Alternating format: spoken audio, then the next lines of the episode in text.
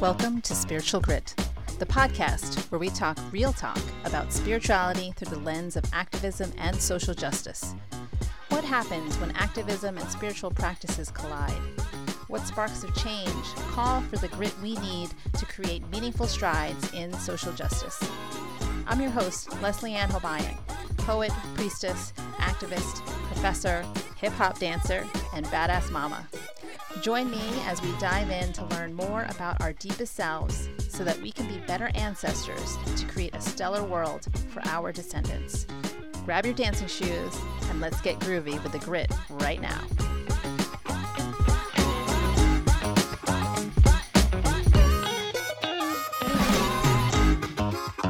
Hello, loves. Welcome to another episode of Spiritual Grit. How are you on this beautiful day? Wherever you are, I hope you're feeling good in your body, feeling safe, warm, cozy, cool, refreshed, wherever you might be. I hope you're just feeling good. All right? I'm just going to put it out there. And if you happen to be listening to this during a time of not feeling good, I'm going to set the intention that this particular episode will shift that for you and make you feel better.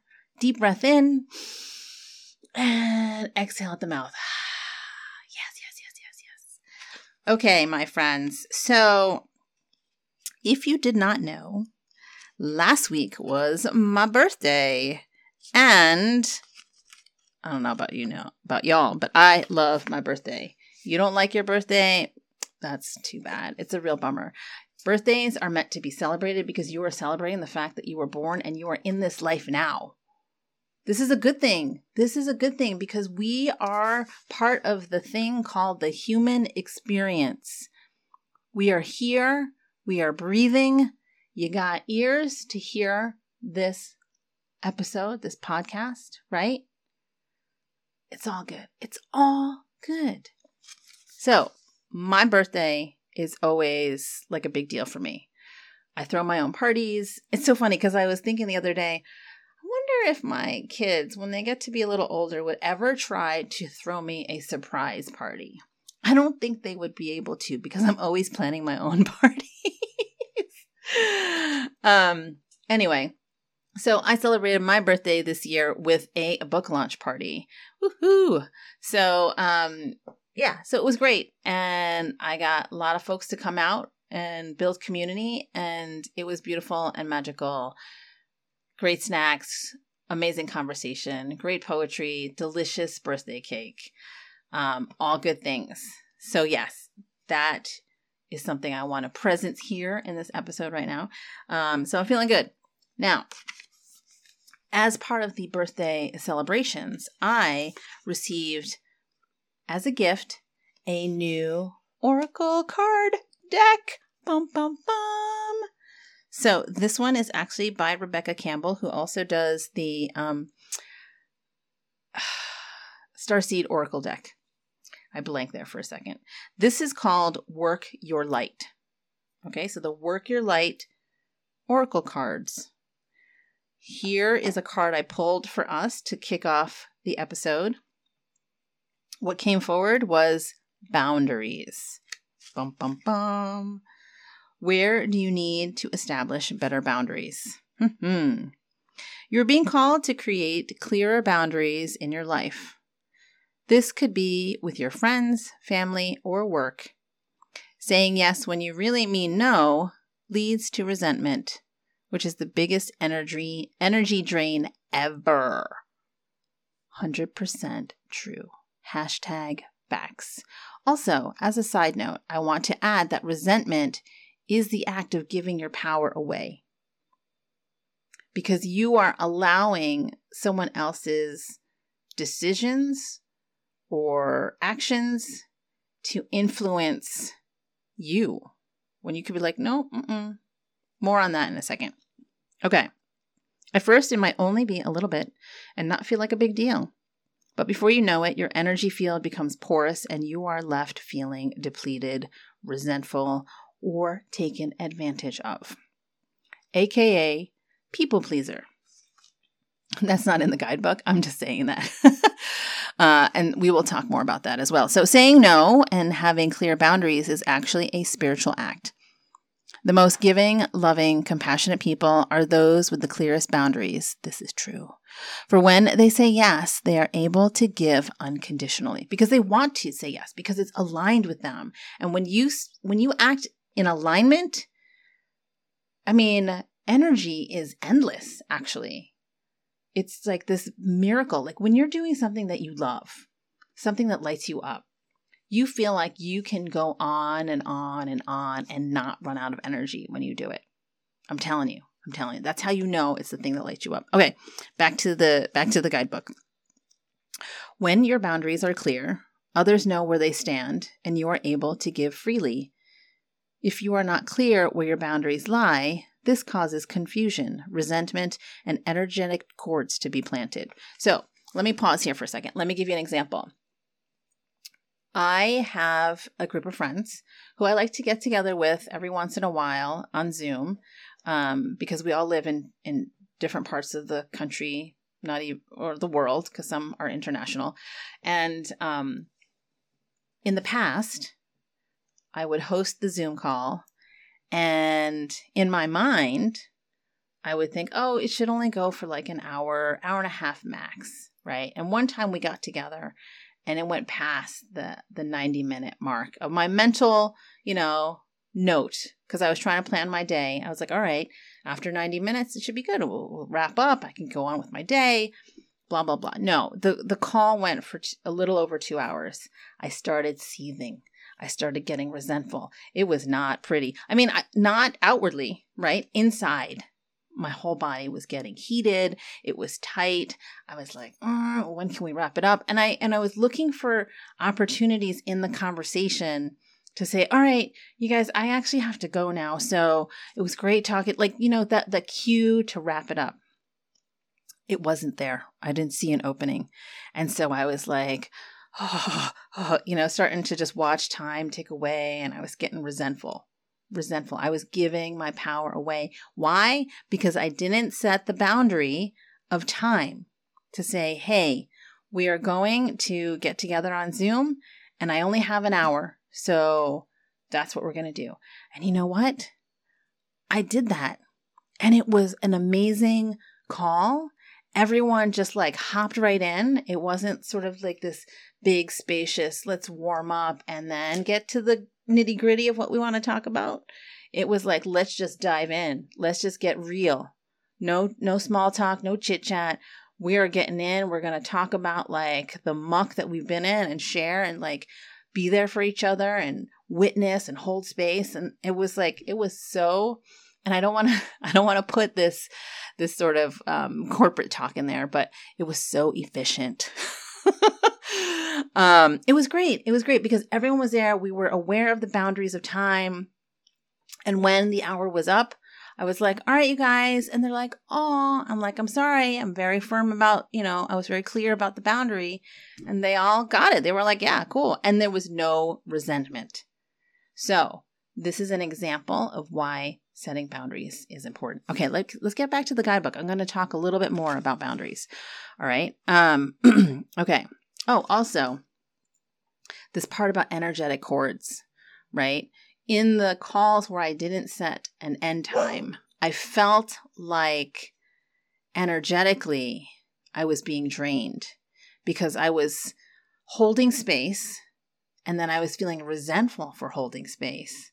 So that just uh, like ramps up energy depletion, right? But this time when I set the time boundary, it's like I could hold the space and I knew when the end was. I had that time boundary set and I felt in it. I said yes fully to it. So keep that in mind, my friends. Okay, so if you are saying yes when you really mean no, you are likely needing something for yourself. Hmm. Ask yourself, what part of me needs something from them? It could be a need for approval, a fear of being seen a certain way, or a fear of loss. So let's just unpack this for a little bit because there's there's a lot here. All right, when we don't set a boundary, when we say yes when we really mean no, let's talk about this need for approval. How many of us say yes to the things our parents ask us to do because we want their approval? right? I mean, when when you're a kid, sometimes you have no choice because they're the ones who are your providers of care, right? They they're the ones that are giving you a house over your head, they're feeding you and clothing you, right? But when we're adults and we'll take college for example, right? I'll use myself as an example. I didn't know what I wanted to do when I grew up. We're just going to use that phrase because it's easy. Right? I didn't know what I wanted to be when I grew up. And so when I graduated from well when I was applying for colleges in high school, I was like I don't I don't even know like what areas of study I want to go into or anything like that. And so my parents were like, well, you can go into business or you can go into pre-med, you know. And the way it was presented to me was as if I had an option, right? The way they said it. But really subtext was like, no, you need to find a job that's going to keep you financially secure because we came to this country for you to have more opportunities than the Philippines can offer. That's the subtext. Just wanted to make that clear. So when I went to college, I majored in pre med. And I was like, okay, I'm saying yes to this, even though it doesn't feel that great. Um, I want to get my parents' approval. Even though I don't know what I want to do yet, I still wanted to get my parents' approval. And then eventually, you know, freshman year I did that. And then sophomore year, I, well, actually, the second semester, of my freshman year, I fell in love with English classes. I was like, oh, this is amazing. This is what I want to do, blah, blah, blah. I mean, and I kind of knew that when I was in high school. I loved English classes. So, sophomore year, I was like, okay, I'm going to do both. I'm going to major in biology and double major in English. I'm going to do both. Please the parents for their approval and also satisfy my heart's calling. That was not a good idea. That, um, yeah, that just wasn't a good idea because it was split energy, right? I'm doing something for the approval of somebody else, like I'm seeking their approval, but I also was trying to honor my my calling, my you know, my my dharma. And that just made a mess of things. So I set the boundary with my parents, as terrifying as it was. And I was like, this is my calling. This is what I want to do with my life. This is what I want to major in. And yeah. And if I don't get your approval, I guess that's my bad, you know, too bad for me, that kind of thing. Um, and, you know, in the end, they came around. It took a while, but they came around. Now it's okay. um, but the importance of setting boundaries, like, had I not set that boundary, I could have been a doctor, miserable, like energy drain, soul sucking job, resentful, like just a big rump. And that's not really the point of us taking on this human experience, right? So let's think about those boundaries. Um, the other thing, the second thing listed here is a fear of being seen a certain way. So it's tied in with this need for approval. But we don't want to be seen as an outsider. We don't want to be seen as someone who is rocking the boat. Because as a communal species, humans are communal by nature. We know how dangerous it is at the reptilian brain, at the primitive brain. We know how dangerous dangerous it is for us to be excluded because when it was about survival, if we were excluded from the group, we were left out to die. you know, we were just like, oh, sorry, you don't fit in. All right, well, you know what? We got to, we actually have to move camp to another place, but you can't come with us because you don't gather anything. You don't hunt anything. Like, and are you any good for nurturing the babies? No. Okay. Well, bye. You're just dead weight, you know? and I'm imagining like this cartoon of all that unfolding. But anyway, the point is, it is in our nature to want to belong. And sometimes what we do to achieve that, because we have this fear of being excluded, is to shape ourselves to be a certain way. And if you are, let's say, if I went ahead to be that doctor I wanted to be perceived as successful, as financially stable, as the pride and joy of my parents, right? I'm saying yes to their dreams and saying no to mine. And what kind of life is that? I don't think it's a very good one because it's not lighting me up. It's only draining me. I mean, how many people work corporate jobs that they're miserable in and they just go, oh, you know, it's just to pay the bills. What's the point of life? Blah, blah, blah. Like, who wants to live like that? I mean, I'm not saying people are choosing to live like that, although subconsciously they are, but no one is doing anything to change it. If you are complaining, it me and not doing anything about it, then you're not really doing anything about it. Uh, doing anything about it. I know that sounds like master the obvious, right?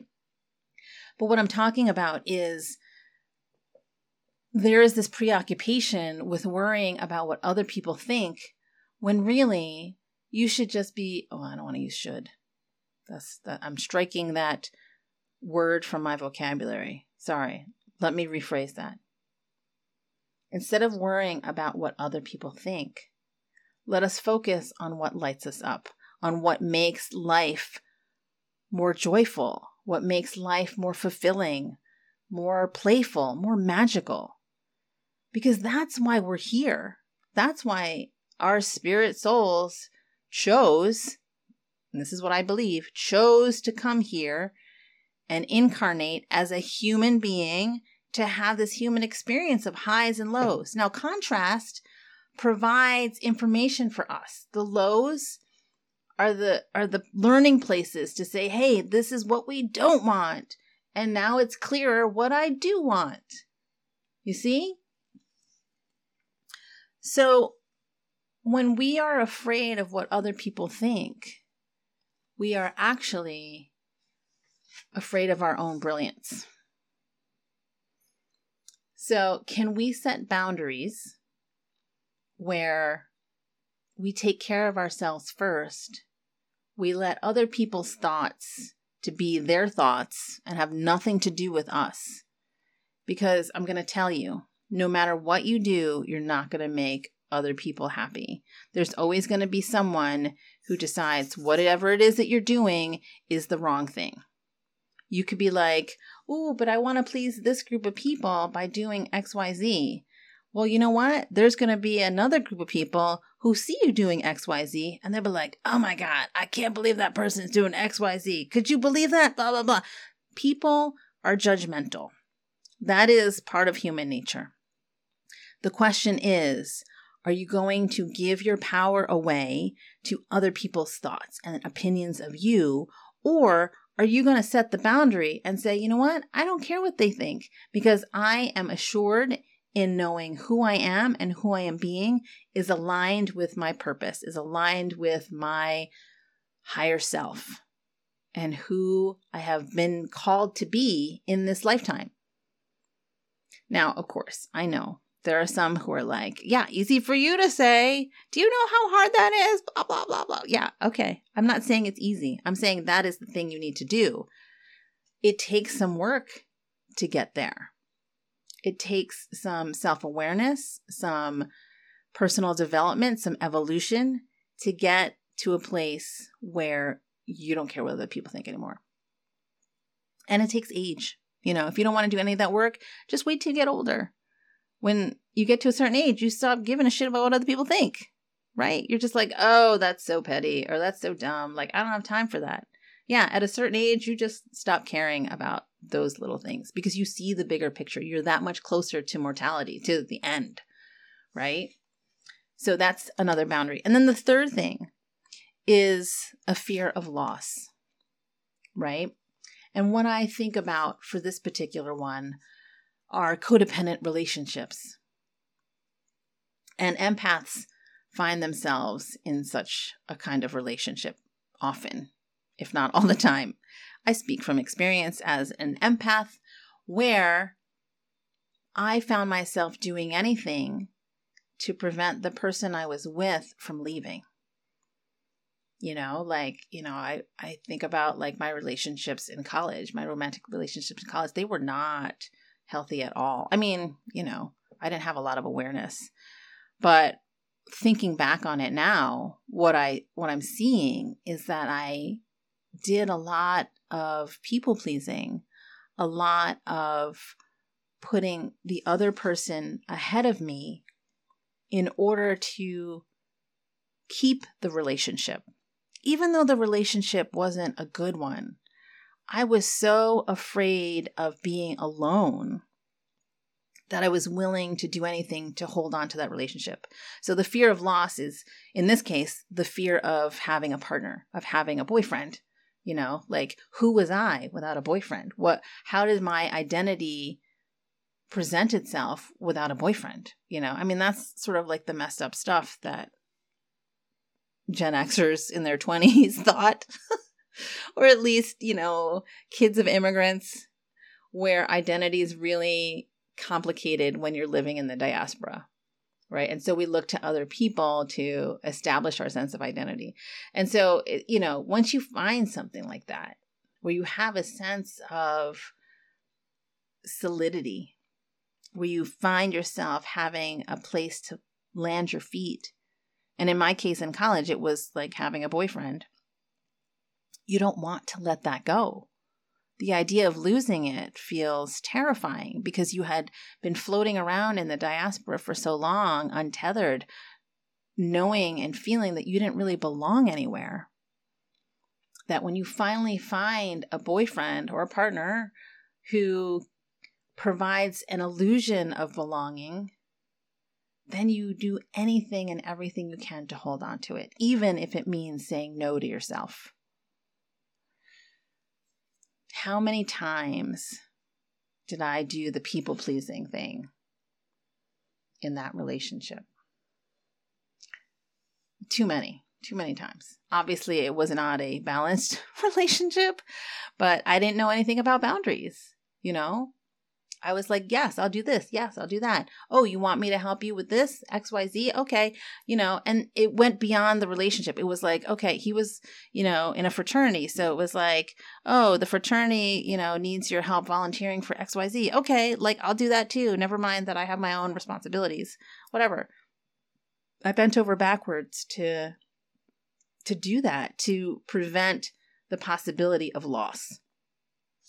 No boundaries right? So we need to put those boundaries in place. Okay, so now let's go back to the guidebook.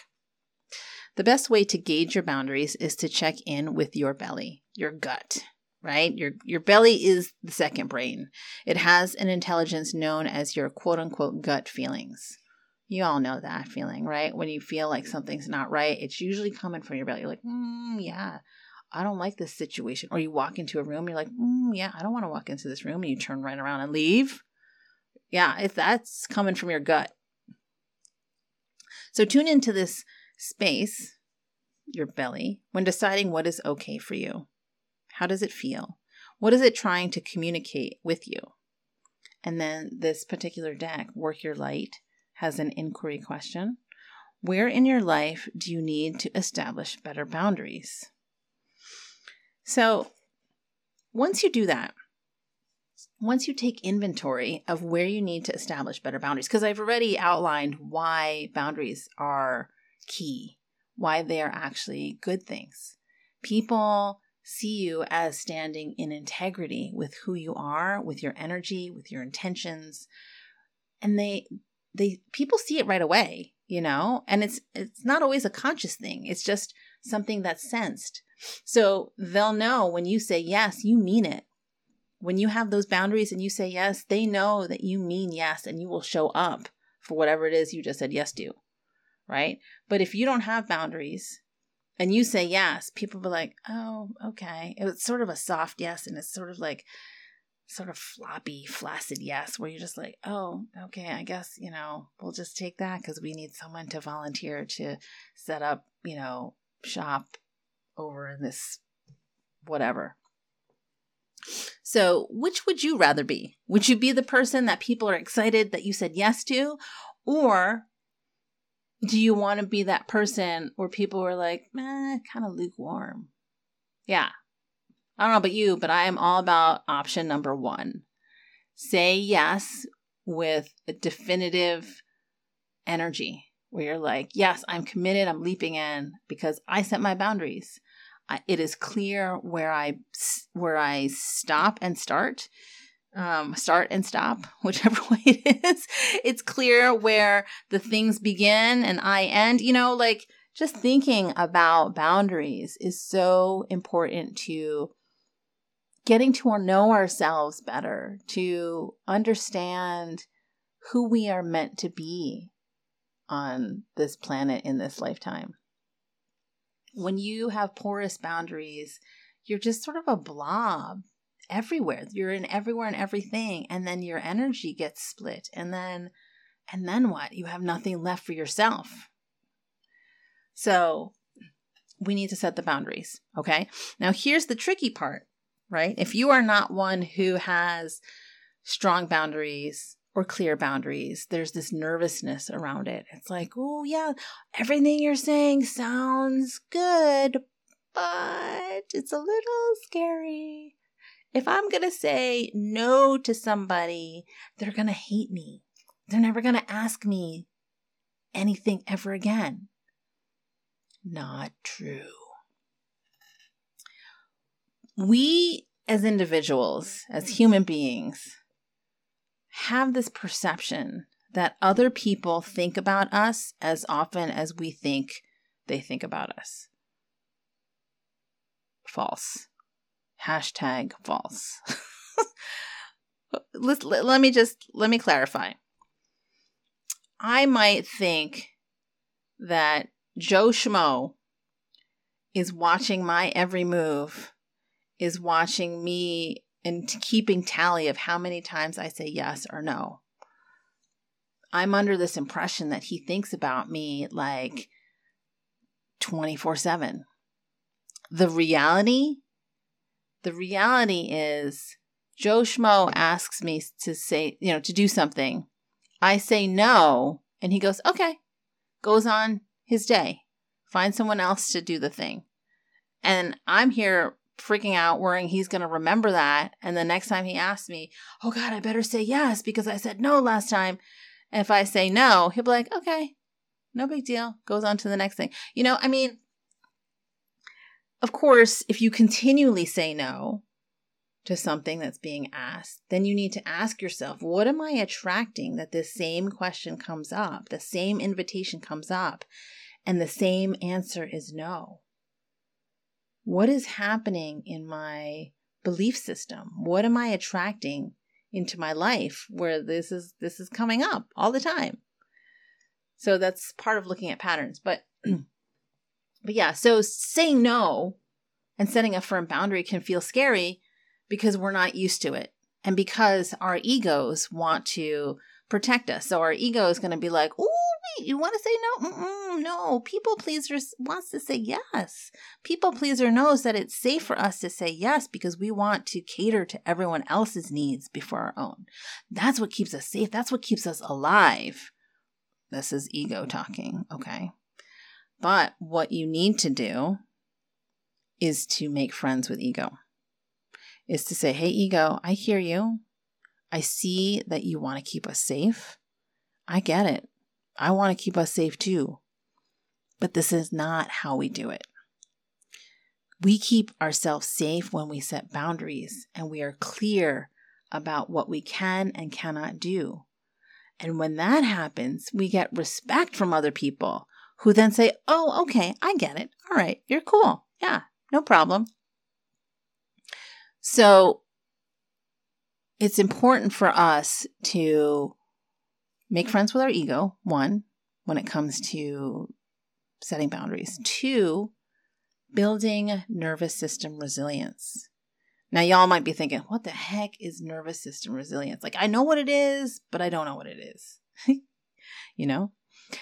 And what I liken it to is the the nerve endings, the neurons develop an elasticity in the system, in the nervous system, where when you are activated, no matter what it is, it could be like an old trauma, it could be like the people pleaser mode, it could be like, I'm putting this boundary of no here, and your body's like, do you want to do that?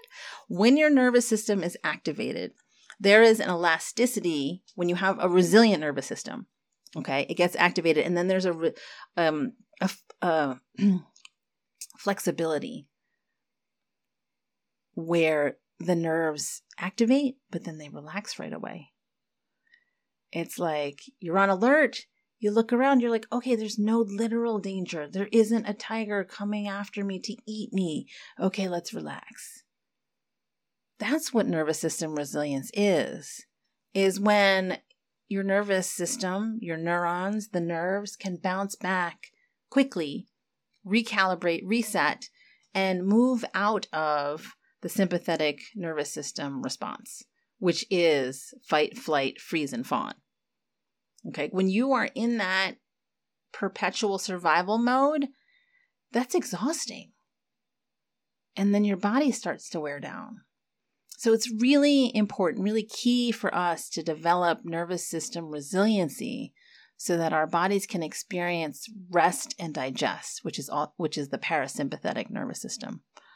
You know, it's so funny because I remember one of the early courses that I took started with talking about the nervous system. And I was like, wait a minute. I thought this was about empaths and setting boundaries. Why are we talking about science? Right? Why do we talk about medical things? Like, ugh, you know this was this was me rolling my eyes thinking like i knew better. Really i don't. And i've learned since then to be open to things. And so what um, i have learned over the years in in this work that i've do that i've been doing this inner work the personal development work the evolution is that the nervous system is the bridge between mind body and spirit so when we learn about our responses of mm-hmm. fight, flight, freeze, and fawn, it links back to our spiritual experience of not being safe, our emotional experience of not being safe, whatever it is. But you can't sustain that. So the body starts to break down, which is why there's a rise in autoimmune diseases and cancer. At least this is my theory, right? Don't take me to the medical people or whatever. This is just my theory as a spiritualist. Um, and so, how can we shift away from, or not even away, but out of the sympathetic survival mode, right? So that our system can rest and recalibrate and recharge. So, boundaries help with that. It gives us space to expand and recharge. So, when we build nervous system resiliency, we can set the boundaries with confidence because we know that initial, oh, this is not safe, activation can then relax, be like, oh, wait, no, we're not being char- chased by a tiger. Okay. So that is that that's what we need. Nervous system resilience and boundaries that help us with confidence, with self-love, leaning into self-trust, all good things. Oh, man, my friends, boundaries are so, so important. But we need to work on it bit by bit, layer by layer. It's not just like one and done, like you snap your fingers, suddenly it's like, bum, bum, bum, here are my boundaries, everyone, stay away. No, it doesn't work like that. It's gradual because it it's an evolution of you understanding that you are perfect as you are. We need to heal some of the stories that you inherited in early childhood. And then you can be confident in who you are, in who you're being, in holding your power and your sovereignty, and say, No, I am not doing that because I want to leave room to say yes to me. Capiche? You guys got that? Okay, good. Boundary work. That's what we need to do. And I know when it comes to those who might be beginners in the boundary work arena, Sometimes physical talismans help with setting boundaries, energetic boundaries. So, you know, holding crystals in your pockets or your hands. Um, sometimes Palo Santo, which is um, a, a specific sacred tree. When you burn that, that smoke is very cleansing. Sage is also cleansing. You can light a candle, you know. I mean, if you're out and about, sometimes mala beads or bracelets of stones, certain protection energy stones, those are good places to start. But you don't stop there. You got to look deep within to ask yourself, okay, why do I not feel safe? What in my growing up created this sense of fear, created this sense of danger, and how can I address it? So there you go, my friends. Okay, so let's um, close the episode. I hope, before I read the poem to close out the episode, I hope that this is helpful for you in understanding why boundaries are important and that you have a few baby steps into establishing boundaries that feel good, that don't necessarily send you into like freak out mode. Okay? All right. And if you have any questions, you're always welcome to DM me on Instagram at Leslie-Ann Hobayan, or you can send me an email, lesley-ann at suryagian.com. That's S U R Y A G I A N.com. Okay, so let us flip through the World I Leave You Asian American Poets on Faith and Spirit. Let's flip, flip through the anthology. Ready? Okay. so, this poem is too long, so I'm going to look for another one. I know it's terrible, right? I'm like, la la la la la. There's some poems that are just too long. All right. So this poem is a little bit longer, but it's okay. This poem is by Matthew Olzmann. It's called Nate Brown is Looking for a Moose. Shrouded in fog, dignified and reticent, a moose. When Ross White goes outside in Vermont, he sees one immediately. When Jamaal May goes outside, he sees one as well, as if they are everywhere. But when Nate Brown goes outside, he sees only the absence of a moose, spaces where one might have stood but no longer stands. He's been hoping to see one for years. So he practices his moose call and nothing happens. He stands tiptoe on one leg, narrows his eyes, nothing happens. What he has now is a mission, a quest, a calling that can't be denied. It's dusk and he stares into the dark. The world is full of dogwoods and elm trees, and behind the branches, 10,000 more, all leafy and stupid and yielding no answers. What do I mean? I mean, despite everything, we might search for something and never find it. When I was a teenager, several of my friends suddenly found God. I tried, but found only pocket lint and angst the loser of some holy scavenger hunt, the last to cross the finish line, kneeling in church, whispering to heaven, Dude, where are you? What made it worse was everyone's conviction, the candles and prayer groups, the, smug- the smugness of their repeating, Well, you know, if you look behind you and you only see one set of footprints. What makes Nate Brown's quest equally difficult is how our friend Chip Cheek leans back in his chair and says, Oh man, out here they grow as big as dinosaurs. And how Kellam Ayer's eyes fill with mist when she nods and says, Yes, they're almost magical. And so a man goes back into the fields and tries not to move, goes out to the forest and tries not to move, goes down to the river and pretends he's part of the river. He is a stone, a branch, a fallen maple leaf. He is sort of patient, and he'll see this thing or hold his breath forever. I think of myself as a teenager and how I'm no different now. At home, my wife has a numbness, a weakness that spreads through her body, and no doctors can figure it out. When she sleeps, I'm afraid of everything, and I pray into her hair like I'm young again, on my knees in a church in search of an answer.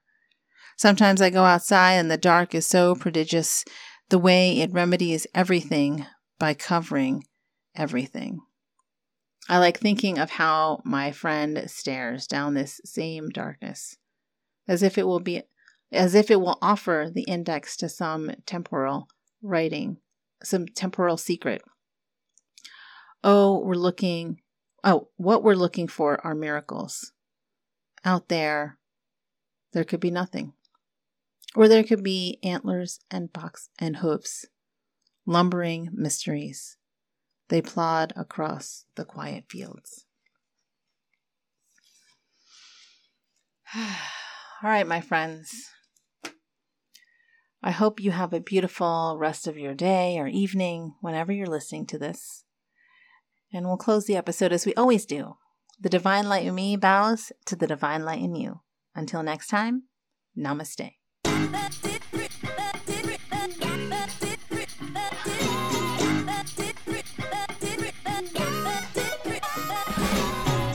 If you're feeling like fighting the good fight is bringing you down and hope is starting to fade, grab my free seven day meditative challenge, Spark Joy in Chaos, by signing up for my newsletter, which will be more light to your inbox. Go to suryagian.com slash subscribe.